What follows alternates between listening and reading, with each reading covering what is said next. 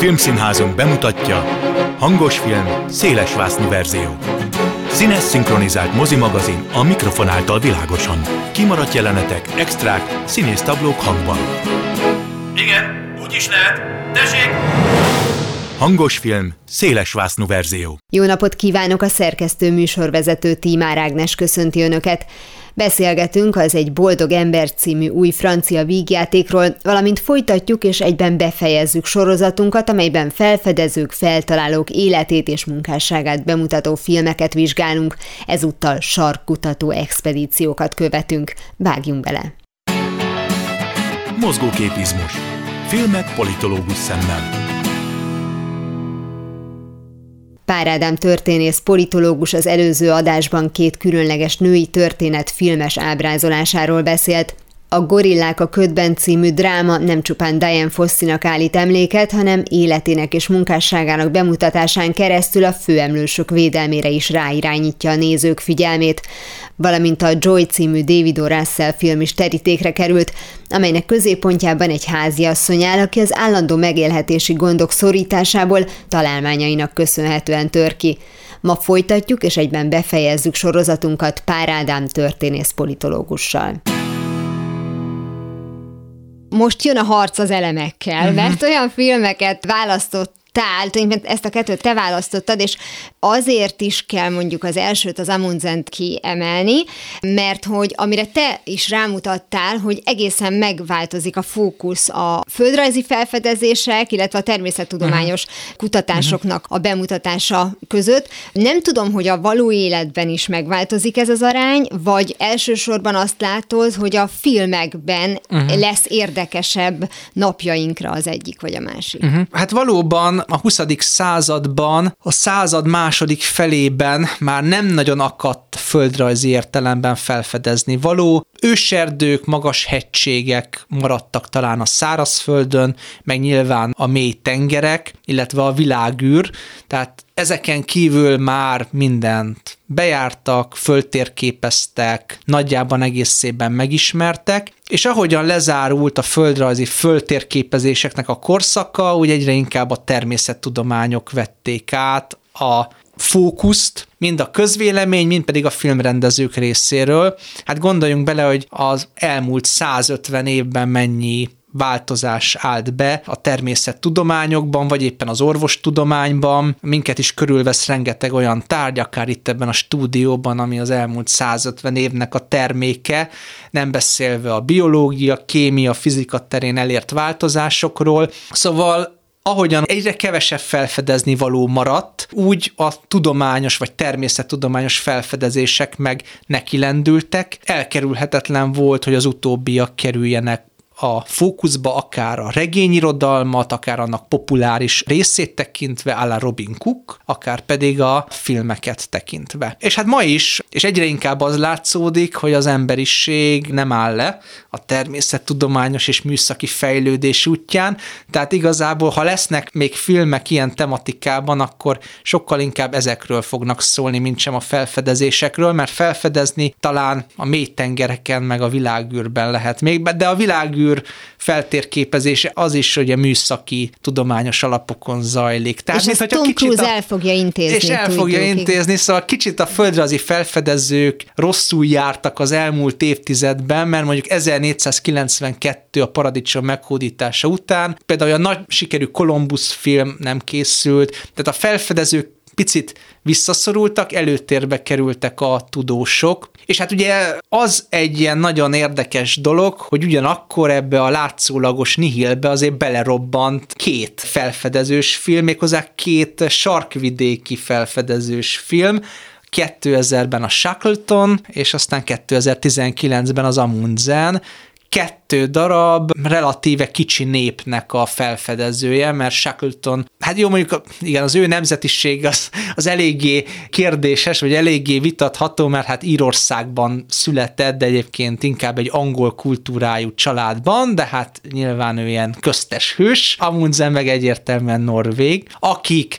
ugye legyőzték a zord elemeket, a sötét sarkvidéken, a jeget, a havat, az éjséget, lehet. Ezt így szoktuk általában elképzelni. Nem tartom véletlennek, hogy éppen a sarkvidék meghódítóiról készültek, tehát filmek az elmúlt két évtizedben, mert a sarkvidék meghódítása zajlott le legutoljára a 20. század elején, tehát még friss relatíve az élmény. Ugye a két film összefügg, ezt már megbeszéltük. Shackleton is a déli sark körért indult volna, uh-huh. tehát ő akarta leszúrni a zászlót, na, csak Igen. aztán azt mondta, hogy jaj, valaki előbb odaért, úgyhogy aztán neki új célokért kellett Így, nézni. Pontosan. Kenneth Branagh játszotta ebben uh-huh. a filmben, ezért még azt ugye érdemes hozzátenni. Én annyira nem szeretem nézni, amikor az emberek így az elemekkel küzdenek, valószínűleg azért, mert fázós uh-huh. vagyok, hogy, hogy én elhiszem neked, meg elolvasom a Wikipédia oldalon, de meg tök jó, hogy megtalálták.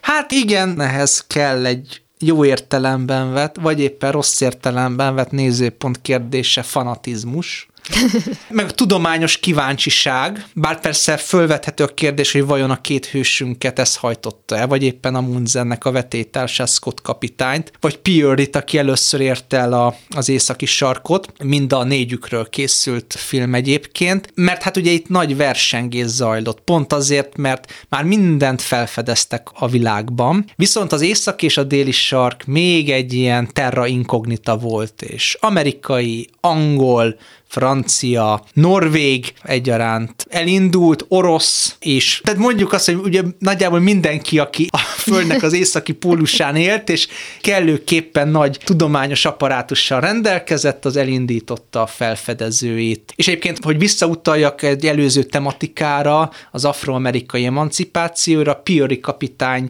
társaságában az első afroamerikai sarkkutató, és tiszteletét tette az északi sarkon, tehát az legelső expedícióval. Tehát Shackleton és Amundsen egyaránt hősök lettek. Hogy a két filmben ez hogyan jelenik meg, az nagyon érdekes, mert a Shackleton című film alapvetően tényleg a főhősre és arra a szervezésre utal, amit végrehajt. Míg Amundsennél sokkal inkább az egyén áll a középpontban. Big Shackleton lényegében véve felelősséget visel az embereiért, és vezetőként tartja bennük a lelket. Ugye Amundsennél azért látjuk ebben a filmben, hogy azért nagyon sokszor megbicsaklik, vagy sokszor érezzük, hogy egoista módon cselekszik. Ha most kicsit az Amundsen című filmbe belemehetünk részletesen, akkor ez a film azért zseniális, megint csak, és ennyiben megint magamat tudom ismételni, hogy jó életrajzi filmként bemutatja a főhősnek a sötét és a jó oldalát is, és ezt nagyon zseniálisan teszi meg,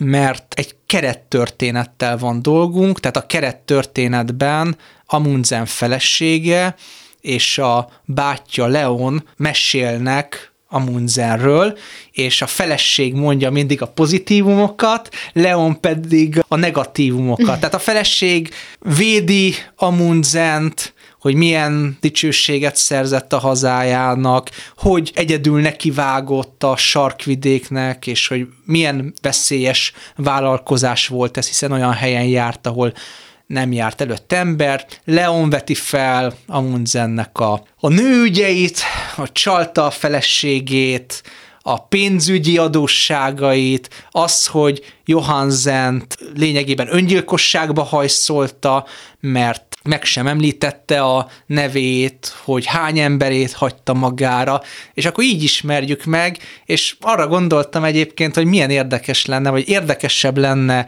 Széchenyit, Kossuthot, Hunyadi Jánost így ábrázolva látni, mert hogy egy kicsit megcsavarja azt a hagyományos történeti logikát, hogy van egy lineáris szál. Tehát nekem ez a kerettörténet nagyon tetszett. A másik dolog pedig az, hogy ez azért is volt jó, mert kicsit Amundsennek a személye, a Scottal való versengés túl lett romantizálva az elmúlt száz évben. Uh-huh. Például Amundsent úgy interpretálták mondjuk ugye a, a Szovjetunióban, és ugye ezt követően akár itt Közép- és Kelet-Európában, hogy a kicsi Európa perifériáján lévő, mindenki által elnyomott, szegény parasztnépnek, ugye a Norvégnak a fia, aki a tudományos kíváncsiságtól hajtva elindul, és legyőzi Scottot a brit birodalom, az imperialista brit gyarmatosításnak a reprezentánsát, és hogy tulajdonképpen a parasznép az imperialista birodalommal szembe van állítva, és Amundsen képviselte a tudományosságot, a természetnek az ismeretét, mert szánhúzó kutyákat használt, és ebből is látszik, hogy ő mennyire, mennyire a természet erőiben bízott, és vele szemben ugye Scott pedig a brit flotta tagjaként pedig az erőben és a hagyományos módszerekben, és akkor ugye végül legyőzte a kis Norvégia, Nagy-Britanniát. Na most ez nagyon szépen hangzik, csak ez egy több szempontból egy hatalmas baromság. Egyrészt nem igaz az, hogy Amundsen csak a kíváncsiság és a tudományos megismerés hajtotta. Ebben az időben egy ország sem adott pénzt olyan embernek, akit csak a tudományos kíváncsiság hajt. Minden ország, beleértve Norvégiát is összekötötte a felfedezést a gyarmatosítással. Másodszor nem igaz az, hogy Scottot nem hajtotta volna ugyanúgy a tudományos kíváncsiság. Harmadrészt pedig Amundsen azért sok tekintetben meglehetősen szemét módon viselkedett, tehát például ugye Johansen és Prestudot, az expedíciója két tagját egész egyszerűen magukra hagyta. Mm. És aztán, amikor visszavergődtek a bázisra, és Johansen felelősségre vonta Amundsent, akkor egyszerűen kitette az expedícióból, és később is ugye elhallgatta az ő érdemeit. De ugye nem itt kezdődött a dolog, hanem úgy, hogy Nansennek, a másik jelentős sarkutatónak a hajóját csak úgy egyszerűen fogta, és hát ugyanúgy, mint annak idején Cortez, a kubai kormányzó hajóját, ő is szépen eltérített egy másik irányba, mert ugye arról volt szó, hogy az északi sarkra mennek, Nanzen erre a célra adta a hajót, ő pedig fogta magát, és Madeiránál közölte a legénységgel, hogy akkor irány a déli sark. Tehát... Újra tervezés. Igen, itt azért hajszál híja, hogy Amundsen azért, ha túléli ezt a kalandot, akkor nem kerül bíróság igen. elé. És egyébként az, hogy a természetben bízott, hát igen, csak azt tegyük hozzá, hogy azért vitt magával annyi kutyát, mert arra számított, hogy ha a kutyák jelentős része elpusztul, akkor majd legalább lesz táplálékforrás nekik is, meg a többi szánhúzó kutyának. Tehát, hogy azért nem annyira fekete és fehér a kép, mint ahogyan azt szerették bemutatni. Aztán ugye látjuk a filmben a másik oldal túlzását is, amikor mm. Amundsent meghívják Nagy-Britanniába, és tartanak egy pohárköszöntőt a tiszteletére, és akkor szembeállítják a professzionális Amundsent az amatőr Scottal, aki viszont egy gentleman volt, és egy igazi angol gentleman soha nem tenne olyat, hogy a védtelen állatokat legyilkoljon, és hogy ez okozta végül is Scottnak a bukását. Na most ugye ez meg a másik oldali túlzás, ugye ez a briteknek a kicsit, hát az odaszúrása a meghívott norvég vendégnek. Tehát ebből is azért látszik, hogy egy gátlástalan verseny folyt az egyes nemzetek között. Ja, és hát ugye nem is beszélve azért arról, hogy a gyarmatosítás kérdése olyan módon is megjelenik, hogy ugye Amundsen magával hoz két eszkimó kislányt Norvégiába, és ugye persze ő azt mondja, hogy ő tanítatja őket, de hát ugye azért mondjuk meg őszintén, hogy ez mégis egyfajta kiszakítás a hagyományos kultúrából. Más kérdés természetesen, hogy nyilván egy másfajta civilizáció megismerése azért ez minden esetben hasznos tud lenni, főleg akkor, hogyha egyébként szükség lesz majd közvetítőkre a két civilizáció között, mert hogy Norvégia ugyanúgy gyarmatosít. És aztán elmondják a film végén, hogy persze iskolába járatta őket, és aztán mm. ott maradtak, és milyen milyen kedves meg aranyos, de hát azért mondjuk meg őszintén, hogy ma már azért ez is egy etikátlan tettnek számítana. van szólva. Mondtad, hogy teljesen természetesen ugye a földrajzi felfedezések azok csökkentek, hogyha ugye a globalizáció hatására itt majd elkezdenek még vándorolni a földrészek, meg elolvad néhány jégtömb, akkor igen. majd kicsit átalakul a föld. Kicsit máshogy fog kinézni, igen. megint lesz miről forgatni, de igen, jó. Igen, igen. De le, lehet, hogy 3000-ben egy civilizáció majd elindít egy új Amundsent, hogy feltérképezzen jégtakaró alá került országokat, vagy olyan elsüllyedt országokat, mint Hollandia, tehát lehet, hogy a következő száz év múlva majd ez lesz az akkori felfedezőknek a nagy tette, és ebben fognak versenyezni. Jó, de ne ilyen negatívan zárjuk ezt a dolgot, mert hogy még az jutott eszembe, mert szintén ugye ezt mondhat, hogy akkor, ha nem felfedezők, akkor feltalálók lesznek a fontosabbak a 20. században század második uh-huh. felében a valóságban is filmen is, és azért nekem még Steve Jobs eszembe jutott, uh-huh. hogy vajon be lehet-e őt sorolni feltalálónak. Ugye róla is minimum két film készült, ebből a sikerültebb, vagy hát kifejezetten jó, az a Michael Fassbender uh-huh. főszereplésével készült verzió volt, volt egy Ashton Kutcherrel is, az egy olyan klasszik tévéfilm volt, hogy erről mindig vita van, hogy az, hogyha uh-huh. valakinek jó szeme van, jó meglátásai vannak, van egyfajta jövőlátása, az újítónak számít, az feltalálnak uh-huh. számít, mert ő mindig azt a kritikát kapta meg, hogy uh-huh. valójában ő sem mérnök nem volt, se IT szakember, hanem egész egyszerűen ki uh-huh. tudta találni, hogy az embernek ezen a ponton arra van szüksége, hogy ezer dalt elbíró kis kütyű legyen uh-huh. a zsebében például. Uh-huh. Igen, igen, igen, igen. Valóban csak ajánlani tudom azt a filmet is. Biztos vagyok benne, hogy vannak még olyan felfedezők, feltalálók, akik akiről nem beszéltünk, mert hát azért minden nem uh-huh. férhet bele a, a sorozatunkba, de majd egyébként ugye természetesen uh-huh. más témával vissza fogunk térni, úgyhogy nagyon szépen köszönöm Pár Ádám történész politológusnak, a Méltányosság Politika Elemző Központ munkatársának, hogy itt volt velem, és beszélgetett velem a felfedezőkről, feltalálókról szóló filmekről. Köszönöm szépen! Audio kommentár. A kameraforgás irányának követése. A vonalban itt van velem Gyöngyösi Lilla, a filmtekercs.hu főszerkesztője, filmkritikus. Szia, köszöntöm a hallgatókat. Az Egy boldog ember című francia mm, vígjátékról fogunk beszélgetni, és azért torpantam meg egy kicsit a, a műfai meghatározásnál, mert tulajdonképpen a téma maga az komoly, ennek a feldolgozása többféle lehet. Bizonyos értelemben a nemi identitás megélése a kérdés. Én mondjuk nem tartom ördögtől valónak, hogyha vígjátéki formában bontják ki. Itt a szokványos hagyományos élethelyzettől való eltérésként kezelik, mint egy ilyen lehetséges, vicces szituációt, vagy akarnak azért ennél többel foglalkozni? Szerintem azért próbál mélyebbre is menni ez a film, tehát tényleg karikírozza kicsit ezt a helyzetet, de nem is elsősorban a helyzetet, hanem a főhős környezetét és az ő reakcióikat. Tehát azt nem tagadja a film, hogy ez egy szokatlan helyzet, hogy egy nő 50-60 év körül rájön, hogy ő mindig is férfi szeretett volna lenni. Tehát szerintem mindannyian meglepődnénk egy ilyen történet hallatán, és pont ettől lesz valószerű ez, amennyire valószerű, hogy nem tagadja azt sem, hogy ez bizony szülhet vicces helyzeteket is. Hogyha a feleségre gondolunk, ez egy több évtizednyi belső vívódásnak az eredménye, és éppen ezért ugye más hatással van ő rá, aki végül is bevallja, magának is, meg a környezetének is, és hát más hatással van erre a bizonyos férjre, aki csak hogy ugye a konfliktus tovább nőjön, éppen ugye, mint konzervatív politikus a szokásos polgármester választásra készül, és hát ugye ez pont nem egy olyan részlet, ami a szavazókat ne osztaná meg. Szóval, hogy mennyire figyel mindemellett a film szerinted ennek a két figurának az egyes érzéseire, hogy ezt rendesen ki tudja bontani a történet, illetve hogy a kettőjük viszonya az hogyan alakul ez alatt a, a játékidő alatt. Szerintem az nagyon fontos, hogy ugye vígjáték, de sosem a feleségnek a, az érzésein vagy a vágyain nevetünk, tehát hogy ezt végig tiszteletben tartja ezt az ilyen örök szabályt, hogy igazából bármiből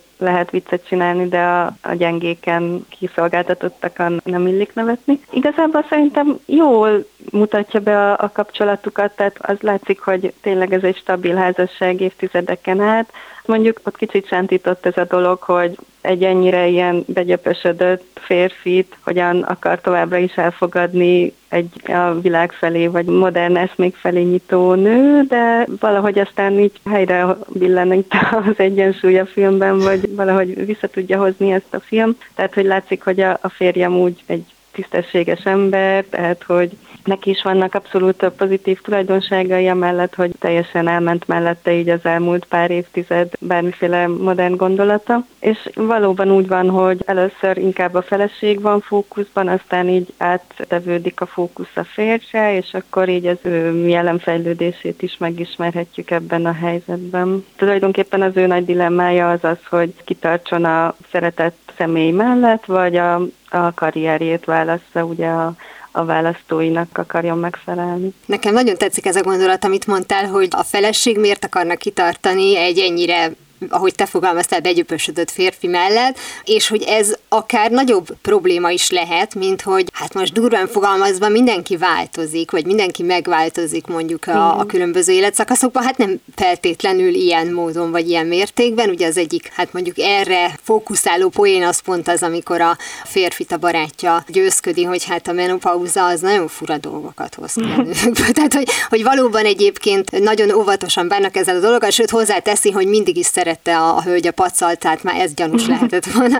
Fabrice Lucchini, aki főszereplő, mennyire tudja ő megtartani ezt a határt, hogy egyfelől van egy olyan vígjátéki alaphelyzet, amiben ugye egy színész feltehetően imád lubickolni, vagy ahogy te is mondtad, hogy maga a film törekszik a mélységre, az ő játékában, vagy az ő figurájában is megtalálható az, hogy legyen azért ebben gondolat. Az abszolút átjön a játékából, hogy neki is van itt egy drámája, tehát próbál itt így küzdeni, és tulajdonképpen a saját árnyékát átugorni, hogy feldolgozza ezt az egész helyzetet, illetve kitalálja, hogy mit kéne tennie ebben a helyzetben, és szerintem ilyen esendő, és alapvetően így megkedvelhető figurát alakít, és ez, ez biztos, hogy így a, a színészen is múlik. Ahogy így ez a jelenfejlődése kibontakozik, hogy az elején tényleg ilyen nagyon szögletes, igazából így tényleg mindenféle modern gondolatot vagy eszmeiséget elvető, élből elutasító férfinak tűnik, és aztán lassacskán ez feloldódik, de igazából így sikerül a közhelyeket is megugrani, ami egyébként adódna ebből a témából. A feleség szempontjából még ugye érdekes már, mint az alkotók szempontjából, hogy hogyan döntöttek. A bejelentés az egy ilyen nagyon neutrális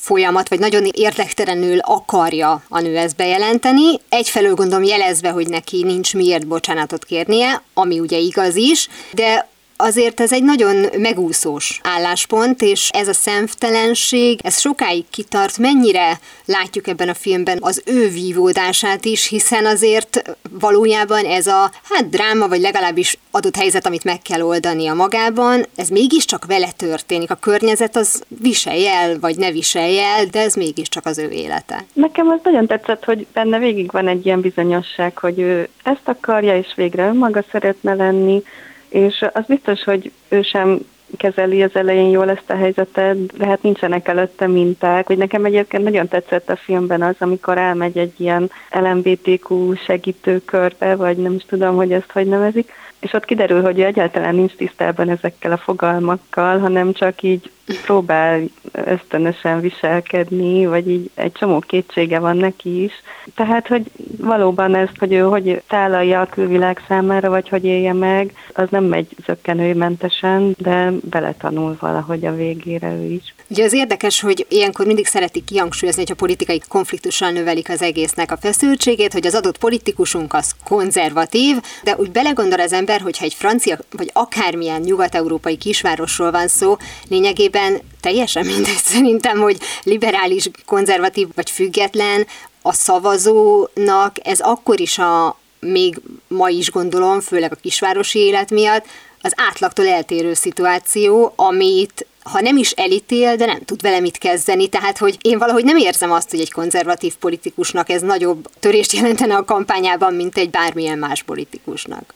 Persze, igen, sőt tulajdonképpen akármilyen közszereplőről van szó, egy ilyen, ilyen súlyú változás az életében azért így megmozgatja az embereket, még ha a végén ugye el is fogadják, azért biztos, hogy van egy nagy felhördülés vagy hírértéke egy ilyen esetnek. Valószínűleg ez így még inkább kiélezhető, hogy ráadásul az ő elveivel teljesen ellentétes ez, de, de biztos, hogy bármilyen házasságot megrengetne egy ilyen eset szép a filmben, hogy az, az elejétől kiderül, hogy a, a feleség ő, ő így szereti továbbra is a férjét, és ő szeretne vele maradni, csak hát nem tudják egyikük sem, hogy ez így lehetséges egy ilyen helyzetben a nézőnek a figyelmét mire irányítják rá, hogy egyrészt annyira fontos ez a kampány, vagy azért alapvetően mégiscsak életekről van szó, meg egy házasságról van szó, meg felnőtt gyerekeik vannak. Szerintem ez jó így, hogy ad egy ilyen, egyrészt egy ilyen határidő dramaturgiát is, hogy heteken belül, ha jól emlékszem, így, így aktuális ez a, ez a választás, és akkor először úgy döntenek, hogy